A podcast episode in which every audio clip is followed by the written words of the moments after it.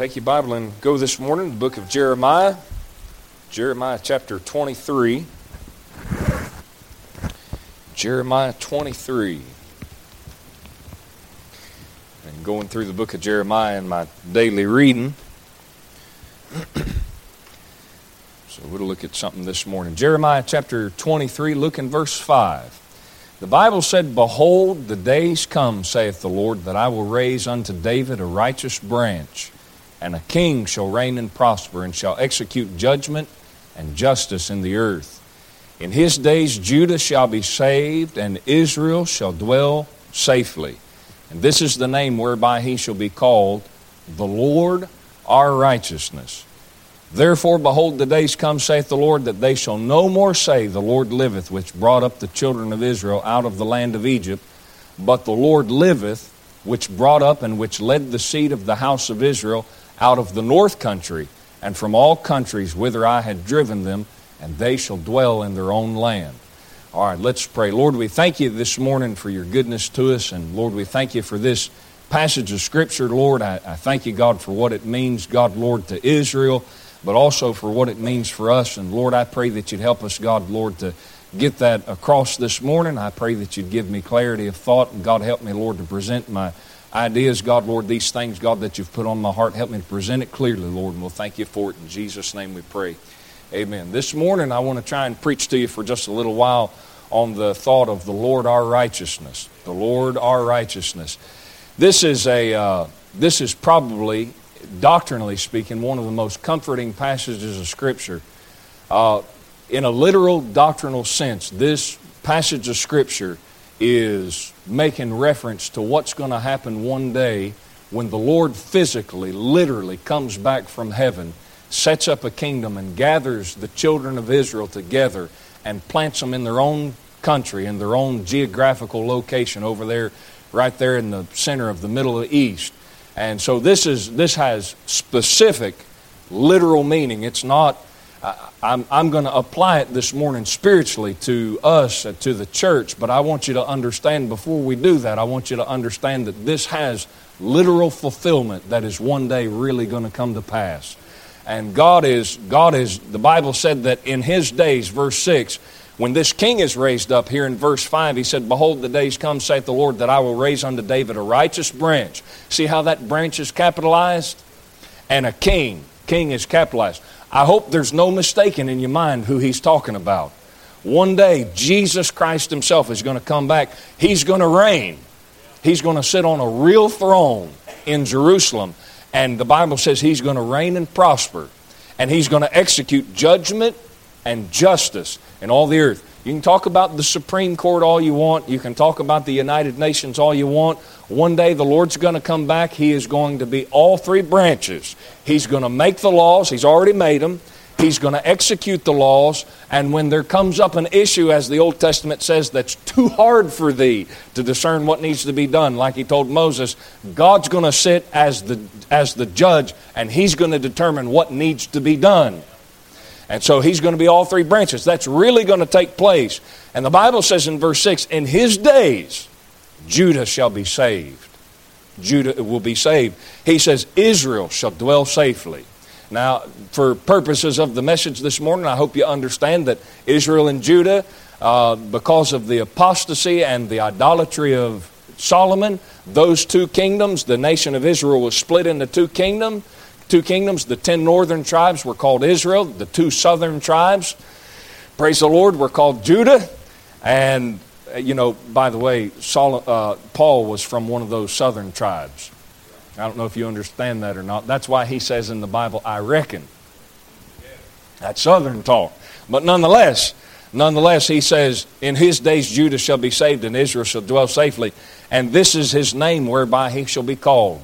He'll be called the Lord our righteousness. Listen, when you st- step over there into Jerusalem, when if you're here on this earth during the time of the millennium, you'll be able to look over into Jerusalem one day with Jesus Christ Himself sitting on the throne, and you'll be able to look at Him and say, "There's Israel's righteousness, the Lord, our righteousness."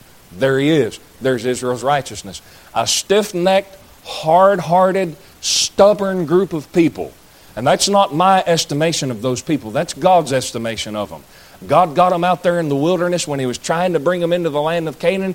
And He told Moses, He said, How long am I going to have to deal with these people and prove to them that I'm going to take care of them, prove to them that I'm really going to do what I said I'm going to do? They're just unrighteous people.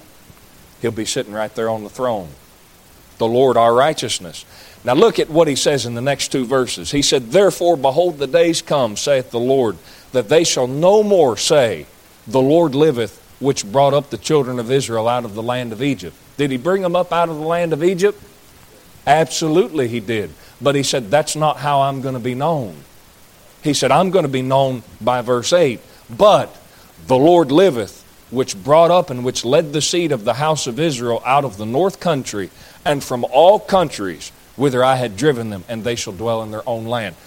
When you talk to an Orthodox Jew right now, whether they're from Cuba or not, I say that because that's the only Orthodox Jew I've ever dealt with. He's from Cuba, which is kind of an amazing thing. But when you talk about, when you talk to an Orthodox Jew about who they are as a, as a nation, their national identity, one of the hallmarks of their national identity is what took place during the Passover, which just frequently, just recently went by. This is what took place. God brought us out of Egypt with a strong hand, the Bible says. And He brought us out. He delivered us by taking that blood of the Passover lamb, striking it on the lintels and on the doorposts. And God, God delivered us out of Egypt. And that's how they know God. God is known as the God that brought us up out of Egypt. But in that day, when the millennium takes place, when Jesus Christ is sitting on a throne in Jerusalem, they're not going to say, There's the God that brought us up out of Egypt. They're going to say, There's the God that gathered us from all these other nations where He drove us to in His anger because we disobeyed Him, because we offended Him, because we made Him angry. And He lost, he, I was going to say He lost His patience, but He judged us rightfully so. He judged us rightfully so. He's gathered us all together. That's how that God's going to be known. And so, what I want to do this morning is I want to apply that to you as a Christian this morning. Uh, the Bible says that He's going to be known as the Lord our righteousness. Now, listen to me very closely. I want to try to explain this the best way I can. There is an element of your salvation to where the Lord is your righteousness. We call that justification. We call that justification. You can also say that the Lord is your righteousness in the sense of sanctification. In the moment that you got saved, the Lord Jesus Christ, you were, you were sanctified by the blood of Jesus Christ.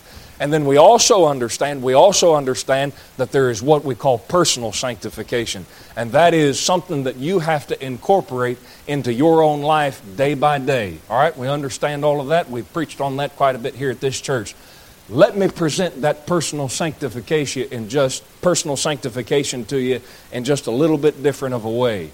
You know where your sanctification comes from? It comes from obedience.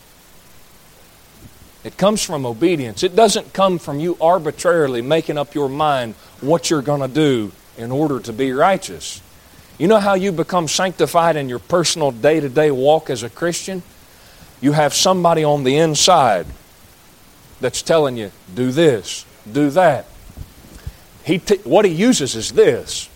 He takes the scripture, you take that scripture and you read that book, and God takes that book. The Bible says in Psalm, I believe it's Psalm 119, Thy word have I hid in my heart that I might not sin against thee. So you take that word and you pour it into your heart, and then you get in a particular situation, and the Holy Spirit reaches in there and grabs that word and He brings it up, He stirs it up in your mind, He brings it to your remembrance, and you either obey or you disobey. Well, what happens when you obey is what that produces is it produces righteousness. It produces a sense of righteousness. You understand me so far? Well, listen, he says, Behold, the days come, saith the Lord, that I'll raise unto David a righteous branch. That's Jesus Christ. I preached to you, I, I forget when it was, last service or maybe the service before, whenever it was. Today's Sunday, so it had been Wednesday, maybe last Sunday night. I preached to you about the fact that what you have in the person of the Holy Spirit, in the person of the Holy Ghost, is really a connection to Jesus Christ as much as you're ever going to be connected. I mean, the only more connected to Jesus Christ that you can become as a Christian is being physically, literally in His presence, which one day will happen. But right now, you've got, as it stands, really, you have Jesus Christ living in you in the person of the Holy Ghost. He's in there. You say, I don't feel like He's in there. He's still in there. You're saved. You've been born again. What happened when you trusted Christ as your Savior?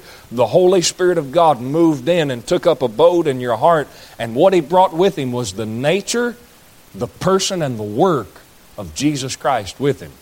The Bible talks about in 2 Peter chapter 1 how that you're made partakers of the divine nature. That same nature, listen, that same nature that was in Jesus Christ 2,000 years ago is now living in you in the person of the Holy Ghost. You know what your only responsibility is right now? It's to submit to it. It's to just simply submit to it. Now look at what he says here in Jeremiah 23, verse 5. He says, Behold, the days come, saith the Lord, that I'll raise unto David a righteous branch, and a king shall reign and prosper.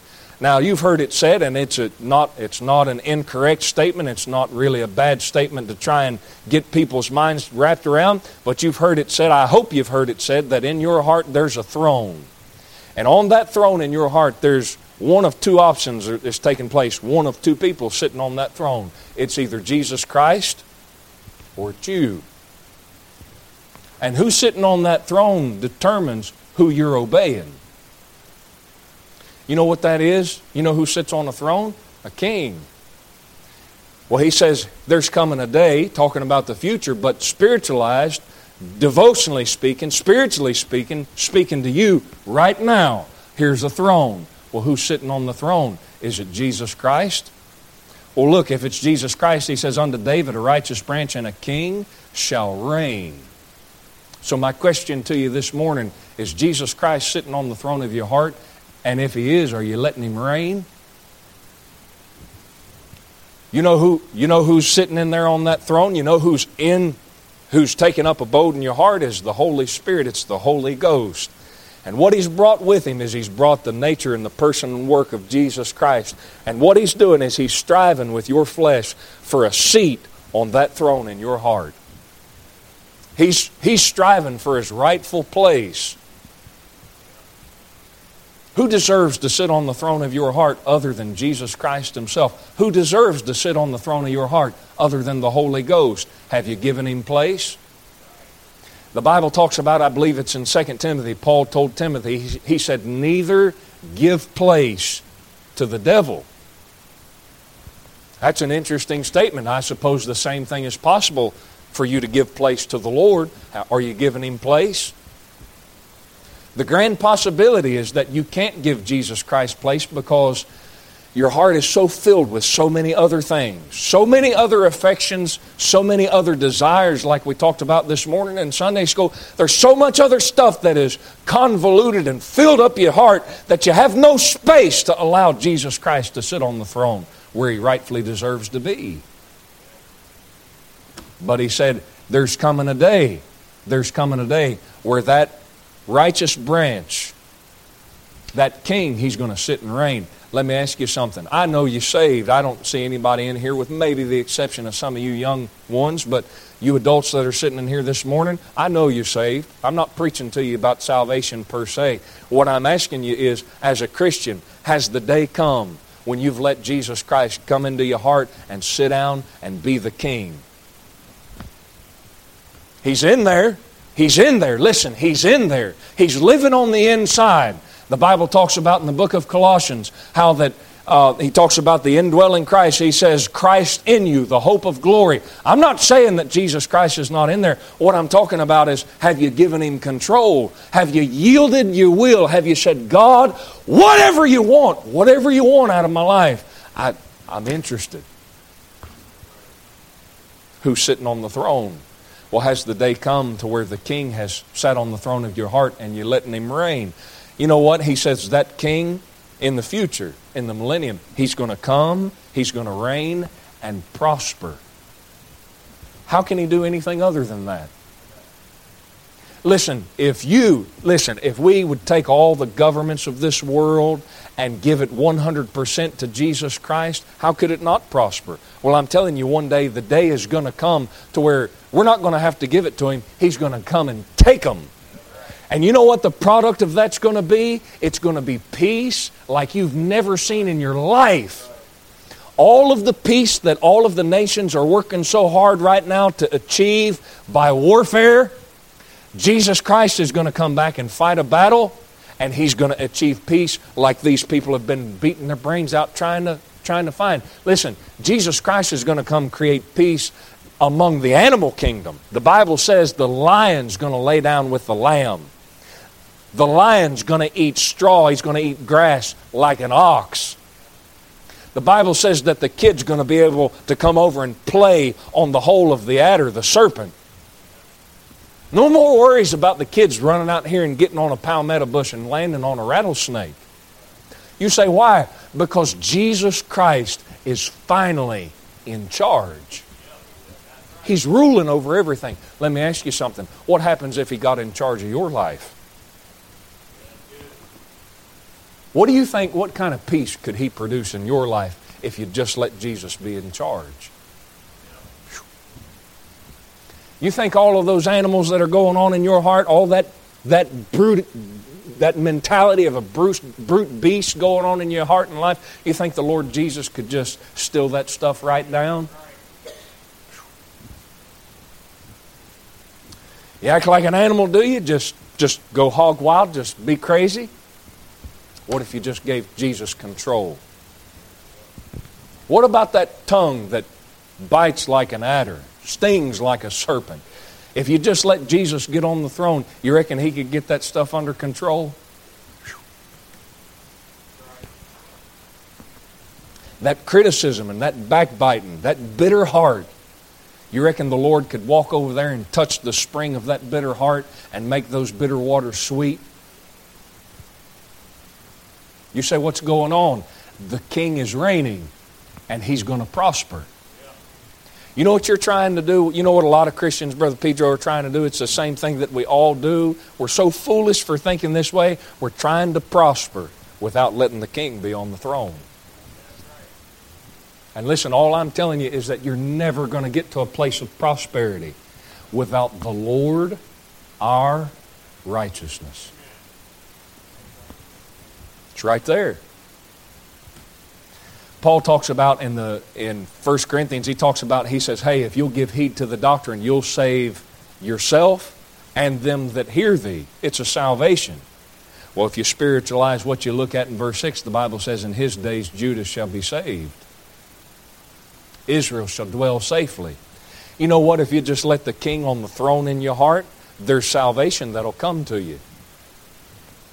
You'll be able to trust the Lord. You'll be able to let God work out all of the circumstances that you're struggling with, all the things that bothering you. Man, why don't you just quit striving against Him? Why don't you just quit struggling with Him and just say, God, I'm tired of trying to manage my own affairs. Lord, how about you just take care of it?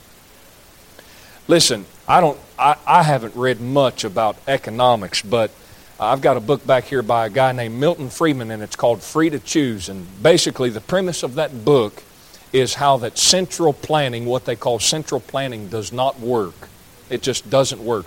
And if you don't know what central planning is, go to Russia. What, what goes on in Russia is that the, the president and the government over there, they have to determine what goods are sold and how they're made and at what price they're sold. They establish all that stuff. And what Milton Friedman goes through is he talks about how that free market, what goes on in the United States of America, how it's so much better. And listen, the reason that central planning does not work well, the reason that central planning does not work well is for one reason it's because men are in charge. You take Brother Spike, even if Brother Spike was a genius, and Brother Spike's pretty smart, I, I'll tell you.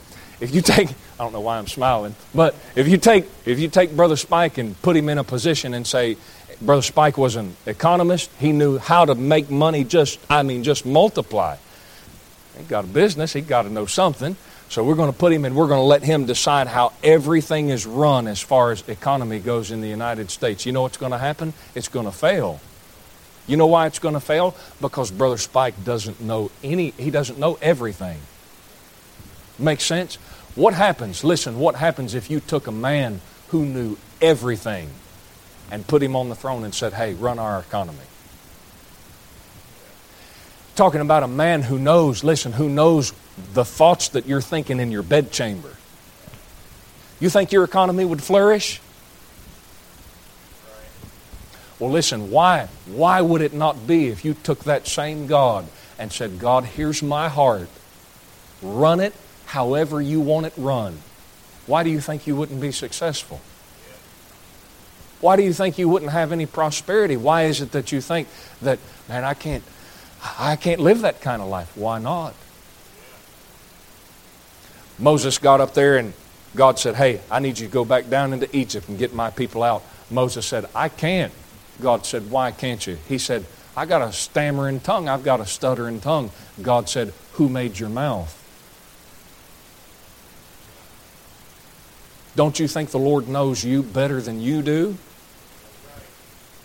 Okay, then why not just take the control of your life and say, God, I am, I am just nuts. I'm stupid. I'm stupid. I didn't say you're stupid. I said, why don't you say that to the Lord? God, I'm stupid. You know what? You know what's probably going on in a lot of Christians' mind? You really don't think that you're that stupid.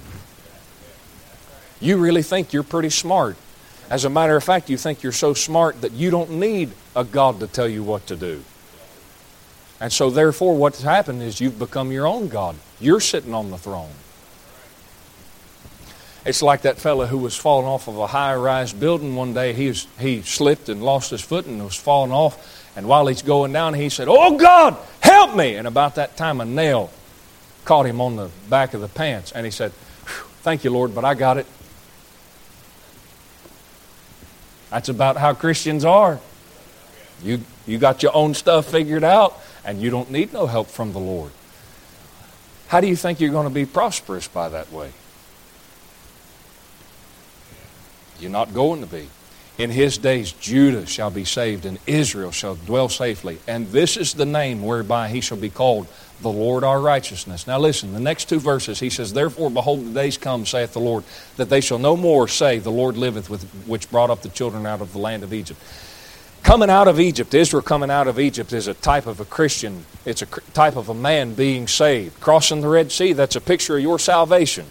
That's a picture of a man being delivered from the bondage of this world, from the bondage of the devil. Pharaoh's a type of the devil, he's a type of the Antichrist. So when Israel comes out of Egypt, that's a picture of a man coming from being lost to a place of being saved.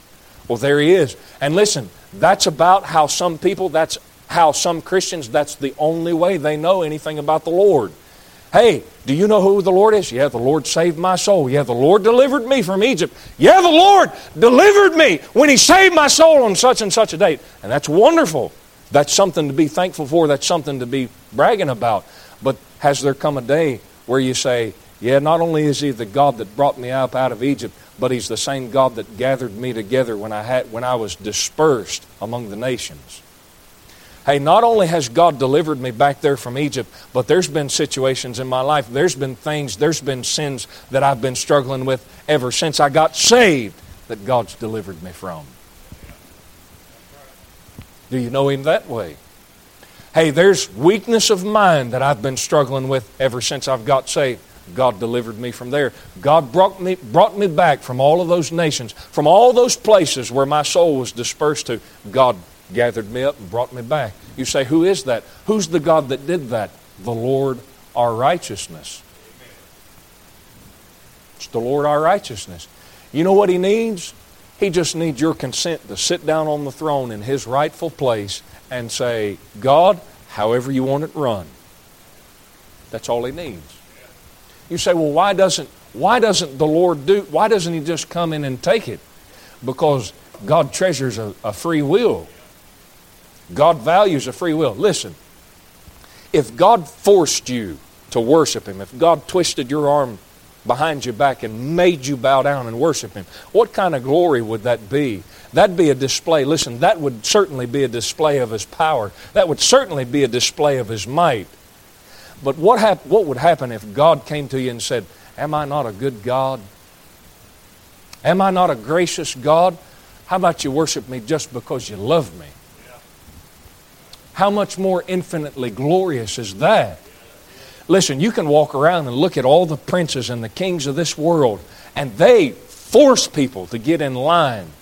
But to find a man who is so good, who is so wonderful, who is so glorious that you want, you want to get in line with him.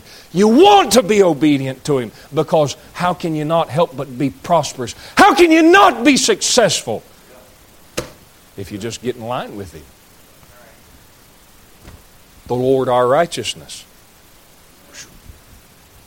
You know what a lot of people are doing? A lot of people are doing good works. And listen, you should. You should. You should. You should do good works. But what they're doing at the end of the day is they're pointing back at themselves and saying, See how righteous I am? Ain't I a good guy? You know what you should be doing? You should be pointing back to the Lord and saying, The Lord, our righteousness. All of that righteousness that's being produced in you, if there is any righteousness that's being produced in you, you know where it's coming from? It's coming from the fact that you're consenting and you're yielding to the Holy Ghost that's working inside of you, and you're saying, God, not my will, but thine be done. Help yourself. Yes, sir, if that's what you want, yes, sir, I'll do it. You know what that is? That's the Lord, our righteousness. That's the Lord, our righteousness. Therefore, verse 7 Behold, the days come, saith the Lord, that they shall no more say, The Lord liveth, which brought up the children of Israel out of the land of Egypt. But the Lord liveth, which brought up and which led the seed of the house of Israel out of the north country and from all countries whither I had driven them. And they shall dwell in their own land. Listen, Israel has never been able to dwell in their own land outside of the reign of probably David and Solomon. Ever since Solomon apostatized and went and worshiping all these idols with all of these strange women that he brought into the house of the Lord and into his own house, ever since then there has been warfare, there's not been peace, there's not been tranquility, there's not been any kind of rest in the house of Israel or in the house of Judah. You know where it all started? It started with idolatry. It started with worshiping somebody else that was not God. Listen, whatever it is that you're worshiping, it doesn't matter. If it's not God, it's idolatry. And that's the thing that's going to disturb the peace. That's the thing that's going to keep you from dwelling in your own land. I believe with all of my heart, I believe with all of my heart that some people don't have the ability to be themselves simply because God is not in control in their life. You can't be yourself. You say, why? You're not dwelling in your own land because the king's not on the throne. Israel, listen, the place where Israel's going to be have the have the the place where they're going to have the ability to be themselves, to be a nation, to be the people that God said that they were, is when Jesus Christ gets on the throne in Jerusalem. The place where you're going to have the ability to be a Christian. The person who God said that you are. The person that God said you're supposed to be. The place where you're going to be able to be that is when Jesus gets on the throne in your heart. You say, what is that? The Lord our righteousness. It's just saying, God, whatever you want, whatever you want. In the Old Testament, God gave the law to Israel. I believe it's in the book of Deuteronomy, and He said, Listen, He said, if you'll observe to do all that I've told you in the book of the law, he said, The nations that are round about you, he said, they'll look at you and say, That's their righteousness. And that's the way that a lot of Christians are living. They're living, they've got a check they've got a checklist. Oh, I have to go to church on Sunday? Check. I have to read my Bible today? Check. I have to pray today? Check. I have to do this? Check. And you go down your checklist. And so long as you meet all those checklists, well, I'm a pretty good Christian. And you know what that is? That's a cold, stale, dry, dead life. You say, what's missing? The presence of the Holy Spirit, the presence of the Holy Ghost. You know what you should be doing? You should be doing all that stuff. I'm not saying that stuff is wrong. All I'm saying is it's just stale. I'm just saying it's cold. You know what you should be doing? You should put your ear to the ground and say, God, what is it that I'm supposed to be doing? You should be doing those things out of fellowship. You should be doing those things out of subjection, yieldedness, humility before the Lord. I don't, I don't know how else to explain it than that. I don't feel like I've explained it adequately, but that's about the best that I can do this morning. Listen, the Lord, our righteousness, it's God. It's, it's the Holy Ghost in you. It's God living in you. Let me leave you with this verse. The Bible says in 1 Timothy, I believe it is, uh, chapter 2, might be chapter 3, but he says in 1 Timothy, Great is the mystery of godliness, that God was manifest in the flesh. That's a reference to Jesus Christ, no doubt. But you reckon that that could be a reference to you as a Christian as well? It's godliness. It's a mystery of godliness. You ever looked at a godly person and said, Man, that's wild? I don't know if you ever have. I have looked at godly people and said, Boy, there's something about the, that person. There's something about that individual. You say, What is that? That's godliness. You know what godliness is? It's God manifest in the flesh. It's not, listen, it's not God manifest in the flesh the same way that He was manifest in Jesus Christ. I'm not talking about that. Jesus Christ's flesh was different than yours. But, having said that, couldn't you let the King reign in your life? You know what would finally be seen in your life for once? Jesus Christ. Be Jesus Christ. Lord, we thank you for your goodness to us this morning. I pray that these things were clear. And God, I pray that you'd help us, God, Lord, to yield ourselves to you and trust you, Lord. We thank you, God, for your goodness to us. Thank you, Lord. God, Lord, thank you for the promise of the Holy Ghost and the provision that He makes for being a Christian, Lord. And I pray that you'd help us this morning. And God, help these folks as we dismiss and go our ways. Pray that you'd help us to meditate on these things. God, pray that you'd bring us back at the appointed hour. The folks that are at home, God, I pray that you'd be with them. We'll thank you for it. Thank you, Lord, for dying for our sins. In Jesus' name, amen. Amen. All right.